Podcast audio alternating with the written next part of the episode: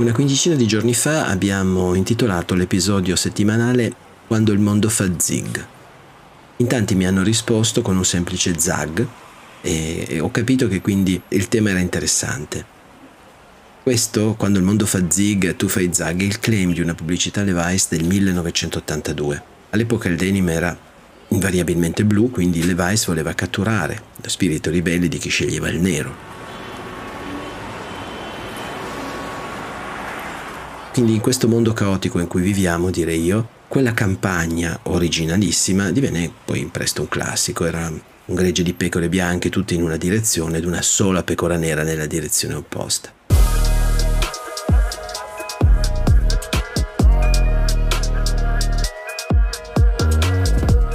Levi's si è sempre distinta per originalità, no? un'originalità sfacciata nel lanciare prodotti nuovi, e Justin Fox, che è un giornalista, commentatore, scrittore finanziario americano, in un suo pezzo per Bloomberg eh, Opinion, si è chiesto perché questa originalità non sia presente in campo architettonico, urbanistico e nel design di interni ce ne sia sempre meno.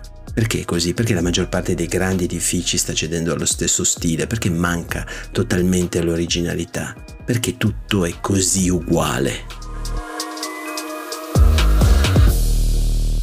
Io sono Enrico Fabri e state ascoltando Explain City Sketch, un podcast prodotto da Dog Voice che tutte le settimane parla di città, non luoghi e persone.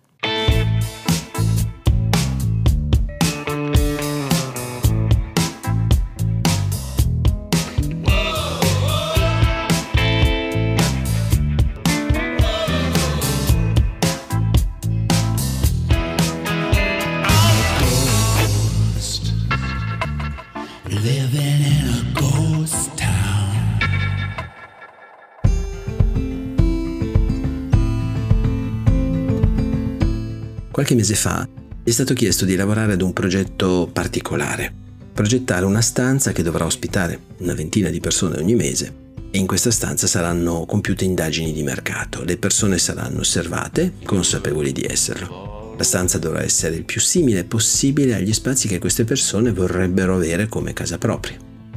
Allora, cercando di capire questa cosa dell'ambiente che tutti vorremmo avere per casa, ci siamo imbattuti nello strumento perfetto di ricerca, Airbnb. L'esperienza di Airbnb dovrebbe essere incentrata sulle persone reali e sull'autenticità, ma ehm, molti alloggi sono simili, sia Brooklyn che Osaka, Rio de Janeiro, Seoul, Santiago, Milano, Torino, Losanna. Dubito che tutte queste persone sparse così nel mondo abbiano tutti lo stesso gusto, se non che ci sia oramai un codice da seguire in qualche modo per poter piazzare meglio no? il proprio ambiente. Possiamo dire che abbiamo, come altri prima di noi, identificato un'estetica del design di Airbnb che è emersa organicamente nel tempo e che si sta rapidamente diffondendo tra le proprietà della piattaforma.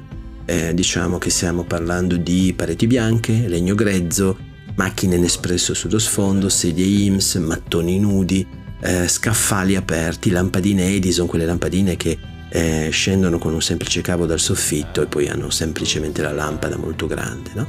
Ecco, questi stili eh, combinano la crudezza del post-industriale con un elegante minimalismo del design che ricorda un po' ehm, lo stile anni 50 della serie Mad Men, per intenderci, quello che viene chiamato il mid-century.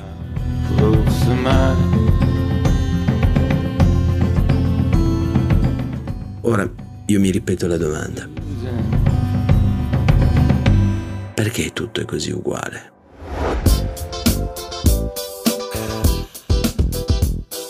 La prima risposta è forse che la mobilità è in aumento, eh, è aumentata a dismisura, un numero maggiore di persone si sposta in tutto il mondo eh, molto rapidamente, molto più rapidamente che prima, passando per lo più dagli stessi punti eh, urbani e portando con sé un proprio senso uh, dello stile.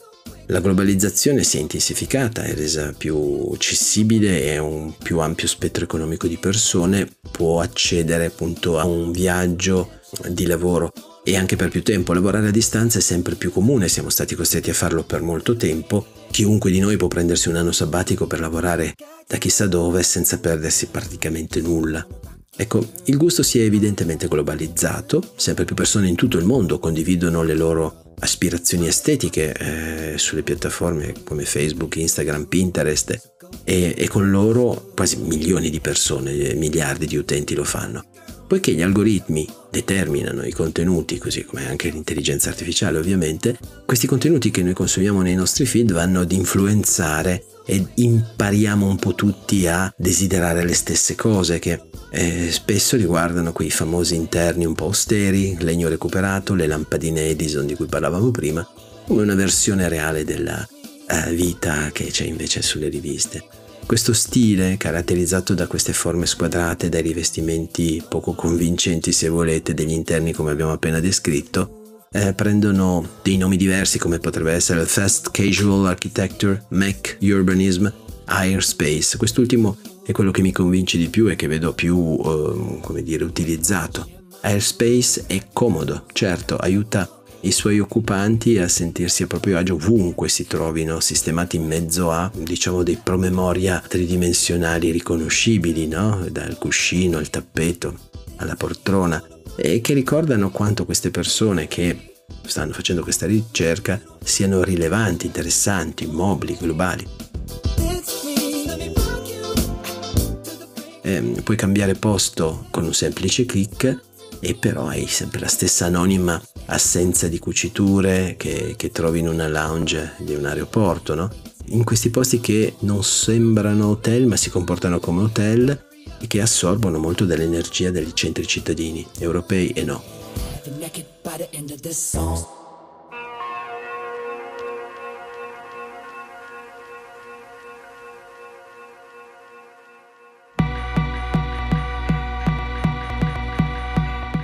Più di sei anni fa Kylie Chaka, un giornalista che scrive su The Guardian e su The New Yorker, in un articolo che si intitolava Sempre la stessa storia, come l'estetica hipster sta conquistando il mondo, ha detto La prossima volta che sceglierai un baron caffè, in base alle raccomandazioni di Yelp o ai consigli di Foursquare, o che ti registrerai su Airbnb, potrai renderti conto come Ogni sistema è guidato dal pubblico, da persone simili, che controllano se vedi mobili in legno recuperato e se questi ti piacciono. Un certo minimalismo finto scandinavo.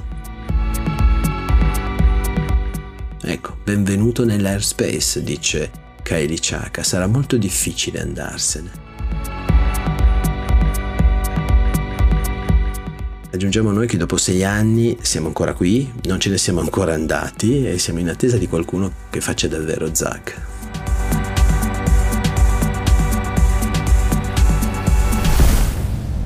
Explain City Sketch è un podcast prodotto da Ad Hoc Voice, scritto e letto da Enrico Fabbri. Il sound design e la post-produzione sono a cura di Gianfranco Martorella. Per le vostre segnalazioni o commenti la nostra mail storie-adocvoice.com. Le fonti sono segnalate in sinossi.